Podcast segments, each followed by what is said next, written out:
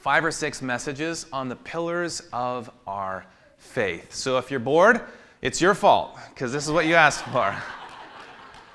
no, but uh, this is, this is going to be a lot of fun. In fact, we can summarize the core teachings of Adventism with six S words. Today we're talking about salvation, the foundation. If we don't get salvation right, nothing else matters, right? We want to make sure we're very, very clear about salvation. But what are some of the other S words within Adventism that summarize our faith? Sanctuary. Okay, I heard Sabbath. I heard state of the dead. Oh, sanctification. Yeah, that's a part of um, salvation itself, and, and we could do a whole lot on that. I heard stewardship. Yeah, you know, I'm not going to do a sermon on stewardship because I did one earlier, but that's something that we talk about. Um, there's another one or two. What about the, the second coming of Jesus? Seventh day Adventists, right? Um, so we have several of these. Next week, we're going to be talking about um, the second coming. And then the week after that, we'll be talking about the Sabbath and then sanctuary, or the state of the dead, uh, then the sanctuary. And we might even touch on spiritual gifts. That's another S one within Adventism. So I thought it would be fun in this series if we focused primarily on the words and the teachings of Jesus. Now, the whole Bible are the words and teachings of Jesus. Amen? Right, so, so don't misunderstand what I'm saying, but I just want to show you how foundational within like the earthly ministry of Jesus our core beliefs are. Uh, and this is something that you can share with your friends and people who wonder. You don't have to go to obscure Bible passages to demonstrate the core pillars of our faith. They're found in the words of Christ as he was here on this earth, they're found in the example of Christ as they're here on this earth. Now, you might catch me with a stray verse here or there that are outside of that parameter and sometimes it's for illustrative purposes. But for the most part, we're just going to be parking ourselves in the Gospels and seeing what did Jesus teach on these different subjects. So today we're talking about salvation. And the number one thing, if you're taking notes, I have five main points. The number one thing, well, the first thing I'm emphasizing that Jesus taught about salvation is number one, that he is divine. Jesus himself is divine. You want to know what his very first words that we have recorded on planet Earth are? His very first words were actually a question to his parents when he was 12. Like, why are you looking for me?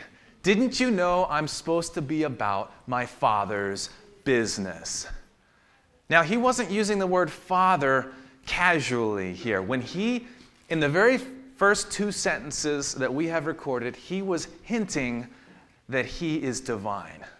Now, some people have misunderstood what Christ meant when he called God his father. And, it, and it's understandable why people would misunderstand that. Some people think God is literally the Father, God the Father is literally the Father of Jesus, who we also believe is God. But the Bible doesn't teach that. Jesus was taking on the title of sonship, but it didn't mean that he literally was born from God in times gone past. And there are a lot of things that we could illustrate to talk about this. So, from the very beginning, I'm on a little detour here, but it's important to make sure we understand this. In, in scholarly books, they call it an excursus. You're going on this little excursion, as it were, and then you get back to the main point. Um, you know, when Sarah and I, before we even got married, we talked about household roles and expectations. Because you can accomplish things better in your home if you know what's expected of one another. If everybody's trying to do the same job, you know, that other job's not going to be done. Uh, and, you know, even when we go to Winco, we love to shop there, bulk food, inexpensive prices. And when we go to Winco, sometimes we divide and conquer, right?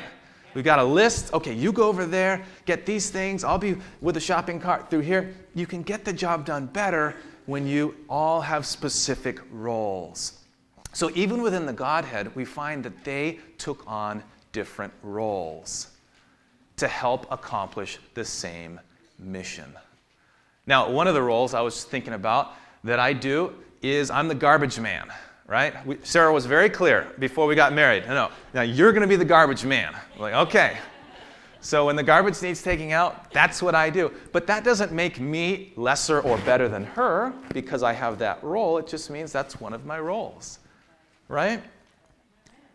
So, just on this excursus, I'm allowed to use words that Jesus didn't say. So, John chapter 1, verses 1 through 3, it says, In the beginning was the Word, and the Word was with God, and the Word was God. Now, if he's been around from the beginning, that means that he wasn't before the beginning, right? And then it goes on to say that all things were made through him. So if everything was made through Jesus, and you can see this in other places like Colossians 1 16 and 17, if everything was made through him, then he couldn't have been a created being because everything was made through him. If you've been around from the beginning, if you created everything, then you didn't have a beginning. You've always been. So, sonship is a role that Christ took on, uh, and how fitting it is for the role he took in coming to this world to be born of a virgin, to be Son of God. But incidentally, if you can jot this one down, John 5 18, Jesus called God his Father. And the people of his day understood what it meant when he was calling God his Father. If you write this down, John 5:18, they understood it that he was claiming to be equal with God. When you say that God's your father, you're not saying, "Oh, I'm lesser than God." You're saying, "I am equal to God." And if you're equal to God, you must also be God. And then in John 14 verses 9 through 10, Jesus said, "I am in the Father, and the Father is in me." That's not something I could say of my earthly parents, but that's something Jesus could say because he wasn't born of God, he is God. Okay, end of our detour. Jesus claimed from the very beginning to be divine. He did that from his earliest statements, and then he said a lot of other statements. John chapter 6, verse 38, he said, I have come down from heaven. He wasn't simply a good teacher that was merely from this earth. He wasn't a good philosopher. Jesus said, I've come down from heaven. John 18 36, he said, My kingdom is not of this world, not a mere earthly ruler. That's because Jesus is divine. And then the, the, the statement we're all familiar with in John 8 58, Jesus says, Before Abraham was, I am. And people understood what that meant. They, they knew he was identifying himself as Yahweh, the God that spoke from the burning bush to Moses in the beginning of Exodus. And that's why they picked up stones to try and kill him, because they said, This guy has gone too far. But he hadn't gone too far if he really was who he said he was, right? Or in other cases, Jesus, uh, like in Luke 5:21, who can forgive sins but God alone? Uh, when they lowered the paralytic down through the roof, he said, Son, your sins are forgiven you. Jesus knew what people understood about forgiving sins. And that's why, be, being God himself, he could forgive sins and tell him that sins are forgiven. Uh, but another time that the Pharisees recognized, whoa, only God can forgive sins. And Jesus could have said, hello, here I am. Why do you think I'm doing this? But let's go to John chapter 20 real quick. John 20, verse 18. This is a, a, passage that I love after Jesus was raised back to life. Most of the disciples had seen him, but there was one who had not Thomas. And Thomas said, Unless I see him, unless I put my finger in his side, I'm not going to believe that Jesus has been raised. John chapter 20 and verse 28, rather. Jesus shows up. He says, Hey, Thomas, verse 27, do what you said you were going to do. Here's my side. Put your finger in there. And Thomas realized, I don't need to do that. Thomas said to him, verse 28, My Lord and my what? My God. Now, if Jesus wasn't God, he instantly would have said, Don't call me that. I'm not God. Don't call me that. Even, even the angel, John 19, verse 10, or Revelation 19, verse 10, when the, the apostle John falls down to worship him, the angel said, Don't do that. I am just your fellow servant. Worship God. You can see it in that passage. And so, if Jesus was not God, he would have said to Thomas, Wash your mouth out with soap. There's only God in heaven. But because Jesus is God, he, he didn't rebuke him. Verse 29, Jesus told him, Because you have seen me, you have believed, but blessed are those who have not seen and yet have believed. So, point number one what did Jesus teach about salvation? Well, number one, he said, and he taught that he is divine, he is God. Number two, he told us that the world needs saving. Hard to be a savior if the world doesn't know it needs to be saved. What did he say in Luke 19, verse 10? He said, The Son of Man has come, I am come to seek and to save those who are lost. If you're lost, you need saving. The world needed to be saved. Matthew 20, 28, the Son of Man came to give his life as a ransom for many. He came to ransom, to redeem our lost world. John 3:17 For God did not send his son into the world to condemn the world, but that the world through him might be what? Might be saved. Number 1, Jesus is divine. Number 2, the world needs saving. And number 3, he's the only way to salvation. Jesus taught this clearly. Let's go to John 14 verse 6. We could almost do all of our sermon series from the Gospel of John if we wanted to. There's so many good verses that point these things out. John 14, verse 6, Jesus answered, I am one of many ways. I, oh, sorry, I'm reading the NIV. Just kidding. You know, people sometimes they say, well, what version should I read from? And the answer I like to say, which isn't original to me, is just whichever one you'll read. Right? You know, I find that, that the core understanding of our teaching is found in every translation. And, and if your church is based upon a certain translation of the Bible, then that's, that's a little shaky, right? Uh, and there are benefits, and, and every, no translation is perfect. Uh, they all have their drawbacks, but they all have their strengths um, in a certain sense.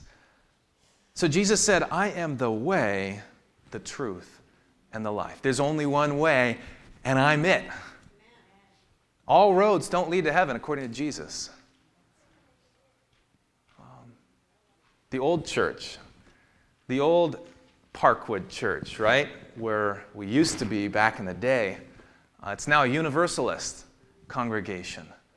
Uh, and I, I'm an acquaintance. I go to a meeting with the pastor. And that church teaches basically there's no wrong way. If you've got a path, go for it. It's the right path. And, and that kind of sounds nice, but the reality is that's just not how it works. All foods are not healthy, right? Poison cannot be helpful for me. If I drink it, it will hurt me.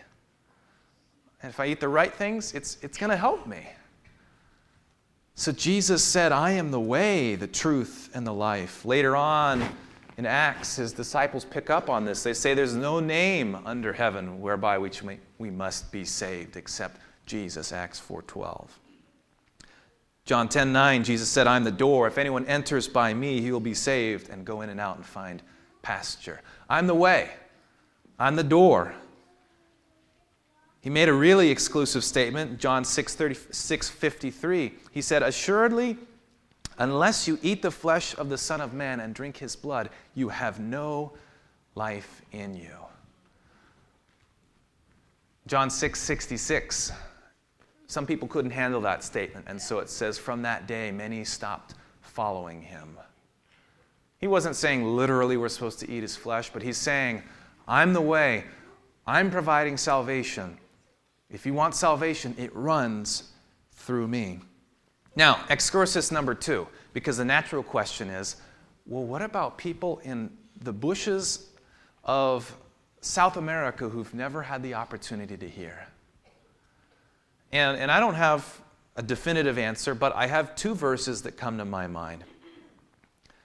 Uh, and let's go there real quick. If you're still in the Gospel of John, this is easy. John chapter 1, verse 9. Is it possible for someone to be saved who never even heard about Jesus? John 1 9, it says, The true light that gives light to every man who is coming into the world. Or Christ is the, basically the light that brings light to everyone in the world. So, in a certain sense, the light or the truth of Jesus has come to everyone. Through the Holy Spirit, God is trying to work in every person's heart, every person's life. And notice, you know, we all know John 3:16, but look at John 3:19. John 3:19. This is the verdict. New King James, this is the condemnation that light has come into the world, but men love darkness instead of light because their deeds were evil. If someone's condemned in the judgment, it's not because they had no light given to them and they're just like, I had no idea, God. If somebody is condemned, according to the words of Jesus, it's because whatever light they received, they rejected because they wanted to be in darkness. Now, we are blessed with enormous amounts of light. And if we're lost, boy, what a sad tragedy. I mean, it's a tragedy if anybody's lost, but we have such opportunity to receive light. Now, why do we witness if people could be saved because, you know, even without hearing about Jesus? Well, the more you know, the easier it is to accept and follow the light, as I understand it. And I believe that there will be people who will be in the kingdom who will be introduced to Jesus, but they were following the promptings of the Holy Spirit in their hearts, and they just didn't even realize it. But you know what? It still goes through Jesus. And they're only saved because of the blood of Jesus. So that's the end of detour number two. Can other people be saved? I believe so. But we have a mission because our job is to give as much light so that people have the best chance of accepting the light. Amen? Amen? Number one, Jesus is divine. Number two, Jesus taught that the world needed to be saved. And number three, he taught that he is the only way to salvation. The only way. Point number four, Jesus taught that salvation is relational. He taught that to tr- you know, basically, if we truly accept and believe in Jesus, we're going to know him and be known by him. What did he say in Matthew chapter 7 at the end of the Sermon on the Mount? He said, Many will come to me on that day saying, Lord, Lord, didn't we prophesy in your name? Didn't we cast out demons in your name? Didn't we do all these good works in your name? And Jesus will say to them, Assuredly I say unto you, I do not know you. Well, it's possible to be doing aggressive evangelism and still not truly know Jesus. Those are scary words. But we don't need to be afraid.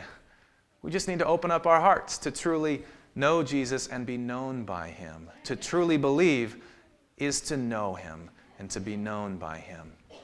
Now, some people say, yeah, what about, Pastor John, that passage where the rich young ruler came to Jesus and said, hey, what do I need to do to, do to be saved? And Jesus said, keep the commandments.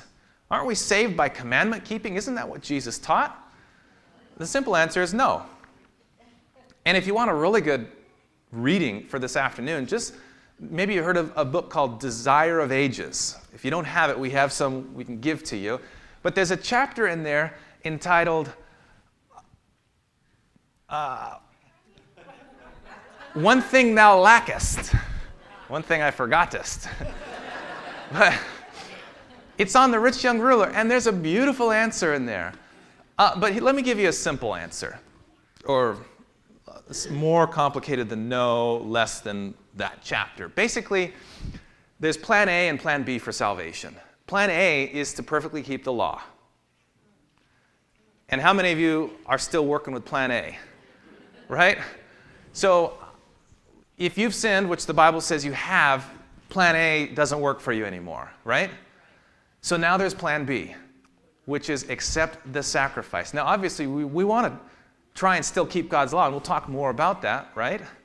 Uh, Jesus said, John 14, 15, if you love me, keep my commandments. Saving always should lead to obeying. But basically, this rich young ruler was thinking that he was doing good on plan A. Jesus said, Keep the commandments. He's like, Check, I've done all of those things since I was a kid. I have a good record. Until you realize that you're failing on plan A, you don't realize you need plan B. the salvation through grace by faith, the, the salvation given by Jesus. Jesus was trying to help this guy realize you're holding on to your riches and your wealth. You have not surrendered, and you think you're okay. That's not okay. He was trying to provoke that in his mind, I believe. Uh, so we're saved only by the blood of Jesus, never by our own works. We were created to do good works, of course, but as a result of what Jesus has done in our hearts. Point number four salvation is relational. John 17, 3. And this is life eternal, that they might know you, the one true God, and Jesus Christ, whom you have sent. Matthew 25, the, the wise and foolish virgins, those who are shut out of the wedding feast, they're like, hey, let us in, let us in. And the, the, the person from the inside says, I tell you, I don't know you. To truly believe is to truly know and to be known by Jesus. Point number one Jesus is divine. Point number two the world needs saving. Jesus taught. Number three Jesus said, I'm the way. Salvation is only through Jesus. Number four, salvation is relational. And five, this is the last major point salvation is available to everybody who believes. Everybody. Jesus said in John 12 32, I, if I be lifted up, I will draw all people to myself. Doesn't matter who you are, Jesus wants to draw you and call you. John 3 16, that whosoever believes, even if they're Republican or Democrat or independent or Green Party or, or communist, no matter where you're coming from politically or socially or economically, Jesus wants to save everyone. Amen? Amen? Now, once you're saved, it might start shaping the way you view the world. And I'm not even going to begin to get into that, right? By the way, there are some people, some Christians, who identify themselves politically before religiously. You know, like, and, and I've heard about this even, even locally, people who won't talk to other people because of their political stance. Boy, Jesus didn't say that people will know that we're Christians by who you vote for. He said by your love, it'll be evident. And if we can't lovingly disagree, then we probably ha- haven't lovingly accepted, like we need to, our Savior. Because He should shape our worldview. Um, sure, we should be involved but let's be Christians before anything else. You know, my friend, one of my good childhood friends, he, he has a very difficult life situation, and he lives with his parents in side by side trailers. Uh, they're not divorced, they just are separated, but they, they live side by side in trailers.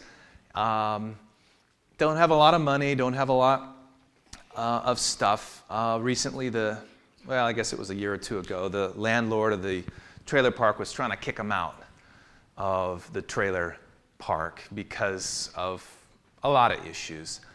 And but Kira, my friend, man, my friend was saying, "Hey, but we need to pray for this landlord because his wife has cancer, and I want to pray for them." So here he is saying, the people that are trying to kick us out, trying to get rid of us, do these different things that aren't nice, he's saying, we need to pray for them. And I said, wow, that's an awesome attitude to have for somebody who's trying to do you wrong. And he said, well, John, I'm a Christian first before I'm a tenant. Christianity defines, first of all, who I am before these other things. So salvation is available to all, and it's supposed to transform our lives. Jesus said, unless you're born of water and of the Spirit. As we believe, it starts to do something. It plants a seed in our heart that starts to work out in the fruits of the Spirit and good things. Mark 16, 16, Jesus said, Whoever believes and is baptized will be saved. Whoever does not believe will be condemned. Is baptism important? It's absolutely important, but the water isn't what saves us, it's Jesus that saves us, and our belief that leads us to follow him and make this public stance. But belief is essential, and that belief leads us to things. Truly, truly, John 5 24, I say unto you, whoever hears my words and believes in him who sent me has eternal life. He does not come into judgment, but he has passed from death into life. John 6 40, for this is the will of my Father, that everyone who looks on the Son and believes in him should have life. We look and then we live.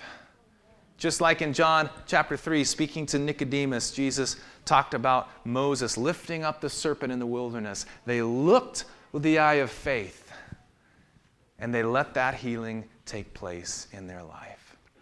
What does it mean to believe?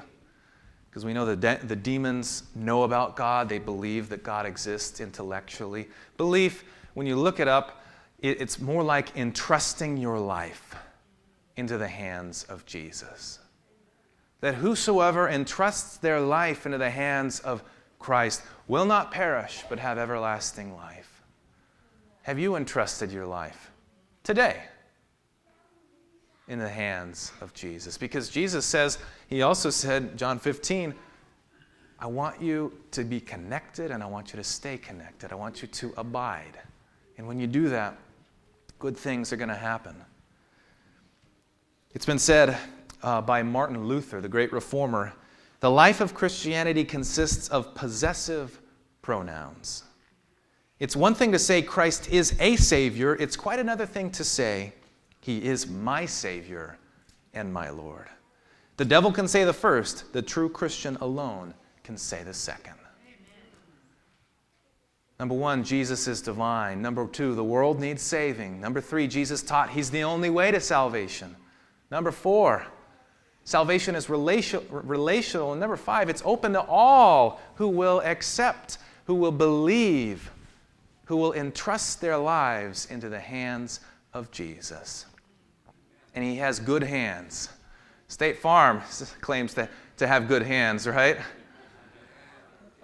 Much better to be in the hands of Jesus. And that's no slight on State Farm. I, you know, whatever. So, in a nutshell, what's salvation in the, in, the, in, the, in the words and teaching of Jesus? It's entrusting your life into the hands of Jesus.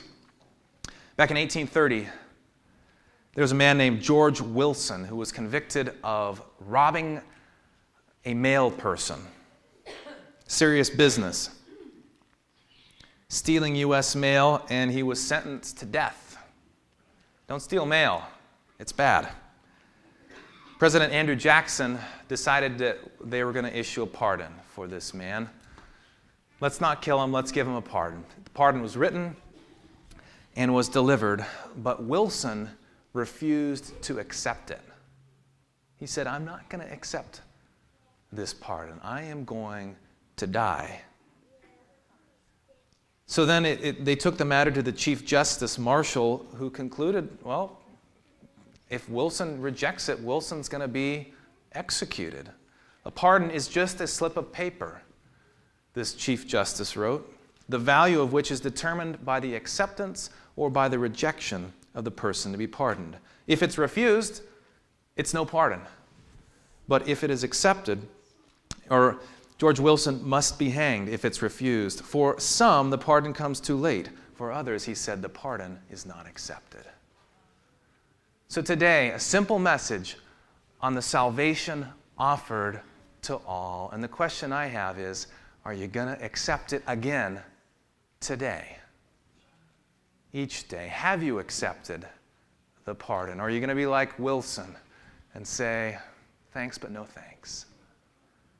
In your bulletin, you should have received a card. If you didn't get a card, just raise your hand. I want the deacons to pass out one to everybody just to respond. When we talk about this subject, we can't not respond in this type of way. Just raise your hand. I don't know about in the mother's room. Let's make sure everybody can have one. Um, because we want to give an opportunity for people to respond to the simple and beautiful truth of salvation. Just raise your hand, keep it up if you hadn't received one. Yeah. Do you need one in the, in the mother's room? Anybody there? No? Okay. Just wanted to make sure, didn't want to leave anybody out. You know, Dwight Moody, the great preacher, was doing a, a series in Chicago one year. And he preached a sermon, and he, he didn't close with an appeal. He said, I want you to think about these things, pray about it, and next time we get together, you know, we're going we're going to ask for a decision. Well, between then and the next sermon, the Great Chicago Fire broke out, uh, destroying just all that property and, and all those people. And he thought, man, I will never, ever again clu- conclude a sermon without giving an opportunity for somebody to accept Jesus. So take the card, look at it, take a pen or pencil, borrow one from a neighbor if you need one. What's your response to today's message? Number one, I'm so thankful for the gift of salvation through Jesus. If you're thankful for that gift, take a pen, take a pencil, and make a check mark on that line. Number two, I choose to accept Jesus as my Lord and Savior and desire to live my life according to His Word. If you've made this decision before, make it again today. If it's a first time decision, make it today. Don't put it off. Number three, I once knew God but have drifted away. I want to recommit my life to Him. If you feel like you've, you've been gone for a long time and you haven't made this recommitment, today's the day. Make that decision. Number four, perhaps there are some of you that are thinking about baptism, wanting to begin preparing for baptism. Or you want to talk to me or somebody about potential rebaptism. Sometimes people want to be rebaptized in certain circumstances. I would love to talk to you about that. I'd love to connect you with somebody who can start preparing you for baptism. Number five, maybe you just have some questions you want to discuss about today's topic or something else that's, that's uh, laying heavy on your heart. I'd love to sit down and talk to you. Put your name and your phone number so I can get in touch with you. When you're done with the cards, I'm just going to ask you to turn them over and we'll pass them to the outside aisles. Just put it face down, pass it to the outside aisles, and our deacons will, will come uh, down the outside and pick them up before we pray. We have such a good message to share. Amen? Amen? It's so important for us to be clear in our own hearts about this topic for our own selves, but especially so that we can share it. If it's not clear in our own minds, we won't be able to share it with those who need it. Give you just another moment. Finish your card, turn it face down, and pass it to the outside aisles, and we'll have the deacons pick up the cards here.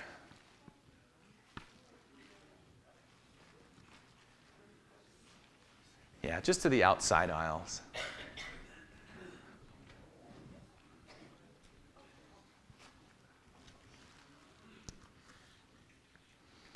Let's bow our heads and seal these decisions with a word of prayer. Dear Heavenly Father, we are so grateful that we can be saved and that we are saved if we've accepted your gift. Lord, bless those who are recommitting themselves to you. Bless those first time decisions and those people that want to come back to you. Bless those who are interested in baptism, Lord, and, and those that want to share this truth with others. I pray that we will have opportunities to share the hope and joy that's in our hearts. So I pray you'll seal these decisions. Bless us as we go from this place, and may we walk out knowing that you saved us, you love us, and that you're coming back for us soon. This is our prayer in Jesus' name. Amen.